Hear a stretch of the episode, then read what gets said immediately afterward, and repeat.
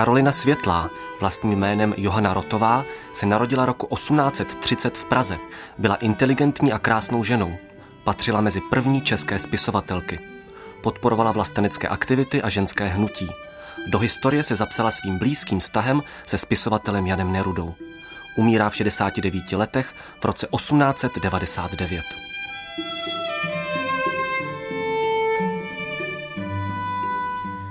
Není Boha nad námi. Jen to strašlivé nic, z něhož jsme vyšli a do něhož se vrátíme. Přitom já chci opěvovat věčnost, vyskoumat její prokleté pravidlo. Musí být něco stálého, v čem není ani bolest, ani temnost. Něco, co jsme tušívali v Bohu. Však já to najdu. Vymyslím to, potopím se proto do všech propastí, kde ještě přede mnou nikdo nebyl. To jsou slova samotné Karoliny Světlé. Charakterizují její osobnost a její vztah ke světu? Otázka pro publicistku a spisovatelku Milenu Štráfeldovou. Já bych trochu váhala říct, že právě tato slova Karolinu Světlou nějak výrazně charakterizují.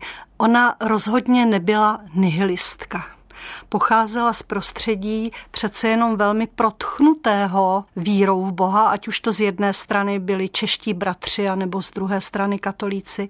Možná bych souhlasila s tou další částí toho prohlášení, že ona byla velmi úporná v hledání té pravdy, které se snažila teda dobrat a vtělit jí nějak eh, ta svá díla. Já bych řekla, že tohle je spíš takový výkřik hodně zraněné a exaltované duše, že to mohla říct v nějakém tom spíš těžším okamžiku svého života. Těch nebylo málo. Do jakého rodinného prostředí se Johana Nepomucená Rotová v roce 1830 narodila? Často se usuzuje, že právě ona a její sestra Sofie Podlipská se narodili v tom slavném domě Urotů na Malém Rynečku na Starém městě Pražském, nedaleko staroměstské radnice. To není pravda. Ten patřil do širší rodiny Rotovy, ale ona sama se narodila v Poštovské ulici, což je nedaleko. Dneska ta ulice vlastně neexistuje, protože mezi tím se postavily náplavky u Vltavy a Poštovská ulice byla tak nízko u břehu, že každé jarní tání vyplavilo tedy ten dům, kde Rotovi bydleli a ona dokonce ve svých upomínkách velmi hezky líčí, jak k ním jezdili návštěvy během povodně na loďce a vstupovali k ním oknem. Byla to ovšem rodina, která byla z části německá, z části česká. Není to tak, že by to byla tedy pražská německá rodina. Jako dítě mluvila právě Karolína Světlá pouze česky a teprve v době, kdy nastoupila do školy, se z různých důvodů snažili přinutit jí, aby mluvila taky německy a jí to zpočátku velmi, velmi nešlo a velmi jí to vadilo a překáželo. No nicméně po několika letech v jednom francouzském vzdělávacím ústavu v Praze se přece jenom donutila, aby se německy i francouzsky naučila. Byla ji ta znalost jazyků jako ženě vůbec k něčemu? Tady by možná stálo za to si trošičku povědět, jak vypadalo vůbec celkově to prostředí vlastenecké Prahy těch let. A možná, že tady bychom taky mohli odbourat jeden mýtus, protože vlastenecká Praha v době, kdy vyrůstala Karolína Světlá, to znamená někdy kolem toho roku 1840 až 45, byla vlastně hrozně maličká celý ten okrsek, kde probíhalo národní obrození, by se dal pohodlnou procházkou obejít během odpoledne. A existuje i takový hezký bonmot od Josefa Jungmana, který při jedné příležitosti, kdy se páni vlastenci sešli kolem stolu, řekl, pánové, kdyby na nás teď spadl strop, tak vyhubí celý český národ. Čili i to vlastenecké prostředí bylo takové jako velmi skromničké, bylo to okresní město a všechno se to odehrávalo na půdorysu několika ulic. Ty rodiny se samozřejmě potkávaly. Ona sama píše, jak se pořádaly nejrůznější domácí koncerty a ochotnická představení a živé obrazy.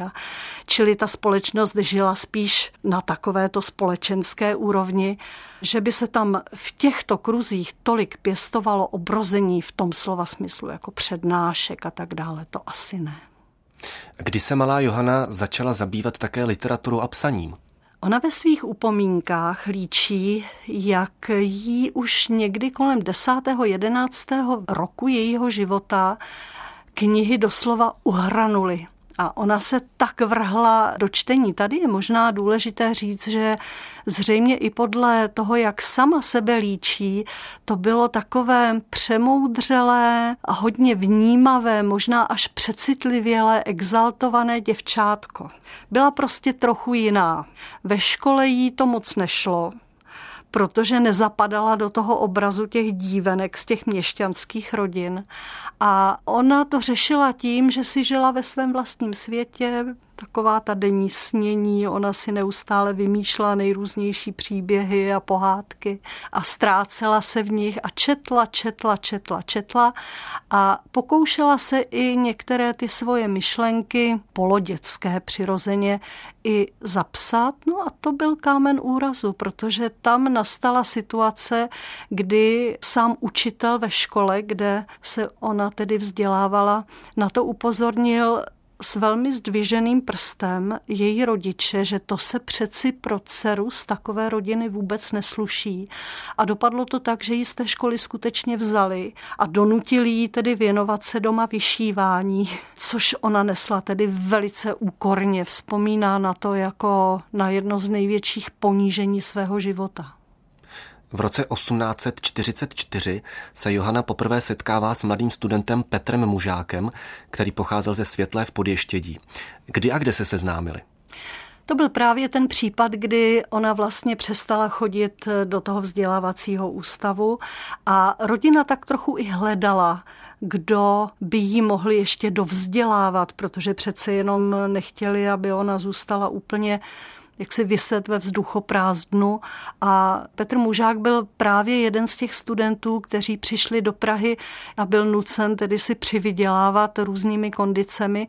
A byl to takový už v té době velice akurátní, přepečlivý mladý muž, Dochovala se třeba jedna taková poměrně legrační poznámka. On si psal různé takové hesláře, jak se má chovat a například, protože on se věnoval kaligrafii a technickému kreslení a geometrii a neustále si musel přiřezávat ty tuštičky, tak taky velmi přísně si napsal, že řádný kreslíř mějíš vždy ostrý nůž v pravé kapse saka. Až tak daleko šla teda ta jeho puntičkářská povaha. No a vlastně rodina ho přijala právě jako na dovzdělání svých dcer. On je učil i hrát na klavír a tak jako vzdělával je v různých oborech v kreslení a tím se vlastně dostal do rodiny. Jejich vztah později přerostl v partnerský a v roce 1852 se vzali. Rodina tomu samozřejmě zpočátku příliš nepřála, rozhodně si nemysleli, že právě takovýto poměrně chudý synek ze Světlé v Podještědí, přestože to byl syn Richtáře, by měl být budoucím zetěm a manželem jejich starší dcery. Nicméně on od samého začátku prý velmi usiloval o tu ohnivou Johanu, takže trvalo to ty čtyři roky, než přesvědčil tedy rodiče, že ji uživí. On se stal středoškolským profesorem, získal takovou tu definitivu a bylo jasné celkem, že tedy to je muž, který má v těch akademických kruzích Pražské vlastenecké společnosti určitou budoucnost. Rok po svatbě se manželům Mužákovým narodila dcera Božena, ale slabé a nemocné dítě po třech měsících umírá. Byl to jeden ze zásadních předělů v jejím životě? Já si myslím, že tady asi není vůbec o čem spekulovat. Pochopitelně, že to je asi tak tragická zkušenost, že pro každou ženu to musí být zásadní předěl v životě, notabene pro ženu, která je tak vznětlivá, citlivá, snad přecitlivělá, jako byla Johana. Tím spíš, že už později žádné další děti neměla. V roce 1857 přichází do ordinace Josefa Podlipského. Jaké jsou závěry vaší prohlídky, pane doktore? Milostivá paní, jste zcela zdráva. Žádné příznaky duševní choroby jsem neschledal. Už několik let trpím návaly sklíčenosti a hroznými bolestmi hlavy. To přece musí mít nějakou příčinu. Jsou to silné návaly krve k mozku, které vznikají, jak po celý den jen dlouze vysedáváte a hrbíte se nad ženskými pracemi. A mohu to nějak léčit? Na to je jediný lék, milostivá. Musíte se nutně a trvale zaměstnat nějakou duševní činností. Jinak hrozí, že by u vás opravdu mohla duševní choroba vypuknout. A co byste mi doporučoval? Mohla byste se třeba učit nějakému cizímu jazyku. Umím obstojně německy a francouzsky. Tak si stanovte nějaký vyšší cíl. Připravte se třeba na státní zkoušku. A co děláte vy? Hraju na klavír a píšu. Články, víte? A když mi je otisknou, mám radost jako malý chlapec a hned pookřeju. Ach tak, jako dívka jsem chtěla být spisovatelkou. Ale nakonec z toho byly jen mrzutosti. To mi musíte vyprávět. Sešit s mými literárními výtvory objevil pan učitel. Že prý mám spisovatelský talent, ale u mladé dívky je to věc škodlivá a má se potlačovat. Tatínek mne vzal ze školy. Váš pan manžel vám jistě bránit nebude. Josef Podlipský nebyl jen lékařem Johany Mužákové, ale také snoubencem její sestry Sofie. Jak Johana naložila s jeho radou, aby se začala věnovat duševní činnosti? Ona se skutečně vrátila k psaní, lépe řečeno k těm svým tehdy ještě dětským pokusům a začala psát drobnější čety z pražské historie, o nejrůznějších pražských figurkách a tak dále. Podporoval ji v tom i její muž, který sám byl taky literárně činný, i když on psal především především odborné články právě o geometrii, o krasopisu a podobně. A postupně se Johana věnovala i rozsáhlejším dílům, ta jsou spojena hlavně s jejími pobyty později ve světle pod Ještědem, čili v rodišti jejího muže, odkud vlastně pocházejí ta její zásadní díla, ty ještěcké romány. Ona sama ostatně o tom píše. Byl to ještět, který se mi osvědčil jako můj učitel. Jako by mi chtěl dokázati, že ne nadarmo jsem v žertu pronášela, že navštěvuji hory jako jiní univerzity. Vracím se vždy odtud s novým pokladem zkušeností, které bych jinde nezískala. Moji známí žasnou nad tím, jak se s místními družím. Dávají mi přátelské rady, abych se s tím sprostým lidem tak nešpinila.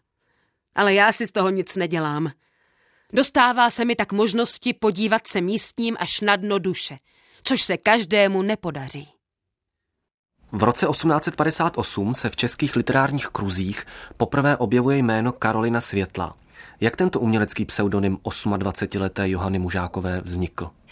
Jednak to byla doba pseudonymů, protože pseudonymy si dával úplně kde kdo, jednak možná nechtěla úplně tak jednoznačně ukazovat na to svoje autorství, protože pořád to bylo cosi neúplně obvyklého, trošku senzačního, když žena, zejména manželka středoškolského profesora, by začala psát nějaké povídky a romány. Vybrala si právě rodiště svého manžela Světla k tomu, aby se pod něj skryla. Pod tímto novým jménem Karolina Světlá poprvé publikuje v Almanachu Máj. Později vzpomíná, jaký rozruch vydání Almanachu způsobilo. Starší spisovatele, pohodlně odpočívající na svých vavřínech a omlouvající pohodlnost nepříznivými poměry, Máj na nejvýš popudil. Mnoho klamů od té doby poznala věrná srdce česká. Mnohá hvězda třpitící se na obloze vlasti naší ukázala se bludičkou. Ale stoupenci máje nedali si spražit křídla nadšení. Nikdy nezahodili zbraň. Podle mého osobního názoru Karolína Světlá dokázala v těch svých prózách jít ještě hlouběji z psychologického hlediska než Božena Němcová. Ona vytvářela taky přece jenom větší literární formy. Ty romány jí dávaly větší prostor k tomu, aby zachytila i sociální, kulturní, národnostní podmínky, v jakých ti její hrdinové žili. Samozřejmě ta tvorba se rozevírá, je to částečně pražská tematika, která z dnešního pohledu možná už působí velmi archaicky, figurkářsky. A vedle toho jsou tady ty ještěcké romány, které opravdu založily celou tu linii sociálního románu. V tomto směru bych řekla, že Karolína Světlá je poměrně nedoceněná. Vnímalo to tak i její okolí? Na to neumím úplně stoprocentně odpovědět, protože samozřejmě dobový vkus tehdy byl trošku jiný. Možná, že potřeboval trochu jinou literaturu, trochu jiné hrdiny. Tehdejší vlastenecká společnost potřebovala spíš ten typ Boženy Němcové nežli Karolíny Světlé. To se všechno mohlo promítnout až vlastně z většího odstupu srovnání těchto dvou autorek, ale k tomu podle mě stále ještě v plném slova smyslu nedošlo, protože Božena Němcová je tady samozřejmě tak velký idol našeho národního obrození, že by se možná nikdo ani do takového ostrého srovnávání nepustil. V druhé polovině 50. let 19. století se Karolina Světlá setkává také s dalším májovcem, se spisovatelem Janem Nerudou. Má vášeň k tobě se vytříbila, proměnila se v lásku, v svatou, čistou lásku. Tato láska učinila ze mne to, čím si ty, jsme si teď rovnější. Víc ti ji nabízet nebudu, ale také si ji zakázat nedám. Když si ji nepřijala, tedy zůstane ležet v mém srdci.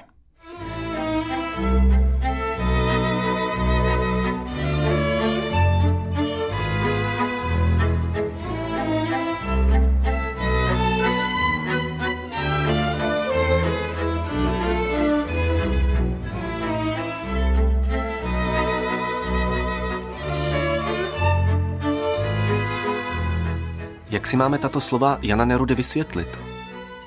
Musíme si uvědomit, že Jan Neruda byl mladší než Karolína Světlá o čtyři roky. Byl to tehdy vlastně začínající autor, dá se říct. Jeho hřbitovní kvítí nebylo zrovna velkým úspěchem literárním, ale byl to nepochybně velmi břitký duch. Úplně od samého začátku bylo jasné, že je to jeden z těch nejprůbojnějších duchů, jaké tehdejší mladá generace českých literátů a vlastenců měla. A byl velmi nekonvenční na tu dobu, ale Karolína Světlá se pohybovala ve vysoce konvenčním prostředí.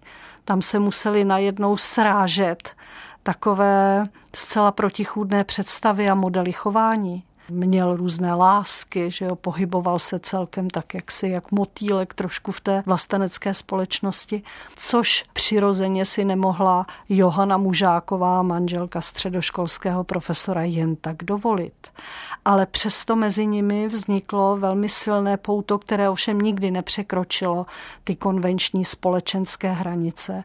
I to ovšem muselo ve své době vyvolávat velkou senzaci. Znovu se vracíme k tomu, že to byla maličká společnost, kde se každý s každým znal, každý každého sledoval, každý každého pomlouval, žili tam klevety a pan středoškolský profesor Petr Mužák zcela jistě nebyl zase muž tak velkorysý a tolerantní, aby snesl právě tenhle ten šum klevet kolem své vlastní ženy.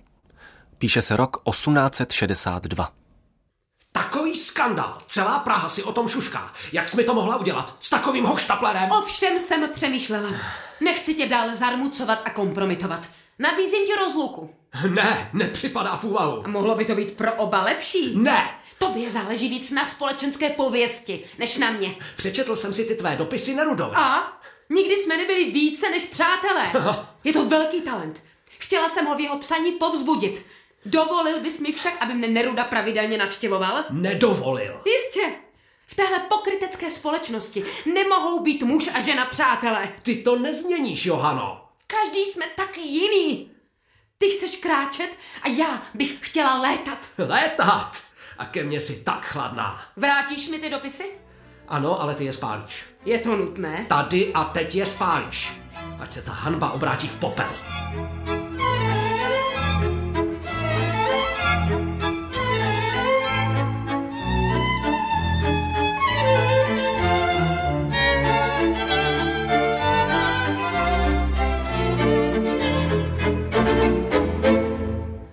Nepochopitelnou náhodou vyzradil se obsah naší korespondence. Říkáli vám kdokoliv, že jste narušil můj rodinný klid, nepřikládejte tomu význam. Kde je ticho, tam ještě není klid. Mě netíží žádná výčitka. Jak to dopadlo s manželstvím mužákových? To manželství bylo ještě velmi dlouhé a poměrně klidné a šťastné. Nepatří teda rozhodně k takovým těm rozvráceným manželstvím, jako tomu bylo například u Němců. Byl jakýsi celoživotní vzdor jedním z rysů Karoliny Světlé? Nepochybně tam určitá vzdorovitost z její strany byla, ale na druhou stranu ona přijala i určitou disciplínu toho svého postavení. Projevovala ten svůj vzdor a také snahy o emancipaci veřejně? Určitě. Ona se velmi zapojila také do ženského hnutí, které tehdy vznikalo. A projevilo se to například v tom, že spolu zakládala ženský výrobní spolek hodně psala právě o tom, že je potřeba, aby i ty nejprostší ženské vrstvy získaly vzdělání. Podporovala například vzdělávání u služek a u takových těch dělných děvčat, jak se tehdy říkalo. Takže v tomhle tomu ona měla taky velikou zásluhu a na to navazovaly i další ženy z toho jejího okruhu, především třeba Eliška Krásnohorská. Setkali se tyto snahy s nějakým úspěchem?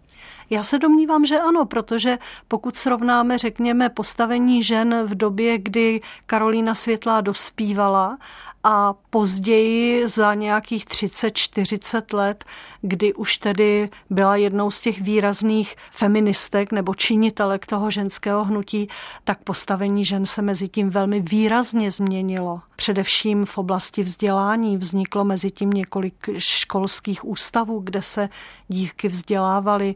Vznikly nejrůznější dívčí čtenářské a jiné kroužky, čili ta situace mezi polovinou 19. století a jeho koncem, kdy Karolína Světlá umírá, byla diametrálně odlišná. Píše se rok 1876. Karolině Světlé, úspěšné spisovatelce, je 46 let a je nucena vyhledat pomoc očního lékaře Josefa Šébla. Pane doktore, jsem vám velmi vděčná, že jste mne přijal. Poděkujte paní Krásnohorské za její přímluvu. Ale mohla jste přijít sama. Co pak bych jako vlastenec mohl odmítnout velkou českou spisovatelku? Tak co vás trápí? Nemohu vůbec číst. Můžete specifikovat své potíže? Mám brzy unavené oči. Někdy je mám zapálené, vadí mi světlo, jako by mne někdo do očí píchal.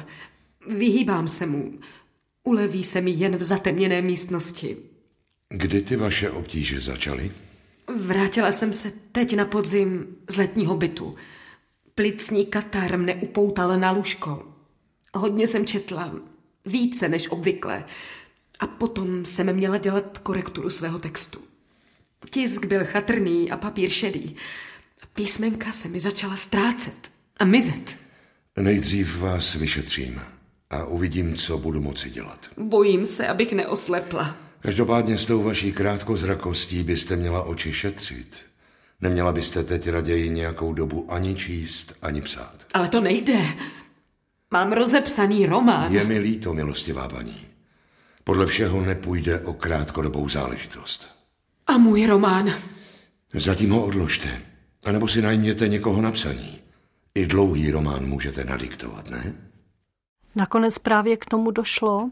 Karolina Světlá měla dlouholetou spolupracovnici, které diktovala ta svoje díla a vlastně to bylo potom pro ní jistě velmi komplikované. Já sama si neumím představit, jaké to je psát román, když ho člověk nemůže psát sám a musí ho diktovat někomu jinému.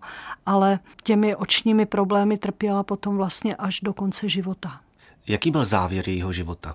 Bylo jí téměř 70 let, když umírala. Doba se taky hodně změnila, takže už žila poměrně hodně v ústraní, možná to způsobovaly právě i ty zdravotní problémy, ale především už velmi se proměnil celý ten literární provoz a literární život české společnosti, takže ona se, myslím, mohla cítit v závěru života poměrně osamělá, opuštěná. Navázali někteří spisovatelé nebo spisovatelky na její tvorbu? Já už jsem tady zmínila Elišku Krásnohorskou. Samozřejmě moc jsme se zatím nezmiňovali také o Sofii Podlipské, která psala tak trošku ve stínu své starší sestry, ale byla to taky velmi plodná ve své době oblíbená spisovatelka. A potom tady byla ta generace, řekla bych, o několik let až desítek let mladších spisovatelek, například Prajsová nebo Nováková. V roce 1899 ve svých 69 letech Johana Mužáková, kterou známe jako spisovatelku Karolinu Světlou, umírá. Proč ji můžeme zařadit mezi osudové ženy? Otázka pro publicistku a spisovatelku Milenu Štráfeldovou. V tom zpětném pohledu bych řekla hned v několika směrech. Jednak ona skutečně prokázala jistou míru odvahy a trucovitosti, když se dokázala alespoň z části vzepřít společenským konvencím své doby. V tom bych řekla, byla poměrně ojedinělá, pokud tady odmyslíme příběh Boženy Němcové, která se vymykala všem těm dobovým konvencím. Pro mě osobně je inspirativní Karolína Světla i v té určité urputnosti, s jakou si tedy šla za svojí literární tvorbou přes všechny překážky, které jí v tom život, společnost, rodina, manželství kladlo. A v tomhletom směru bych ji i z dnešního pohledu hodnotila jako svým způsobem určitý vzor chování, protože ona velmi vysoce kladla morální úroveň člověka a to se promítalo hodně do jejího díla i jejího života.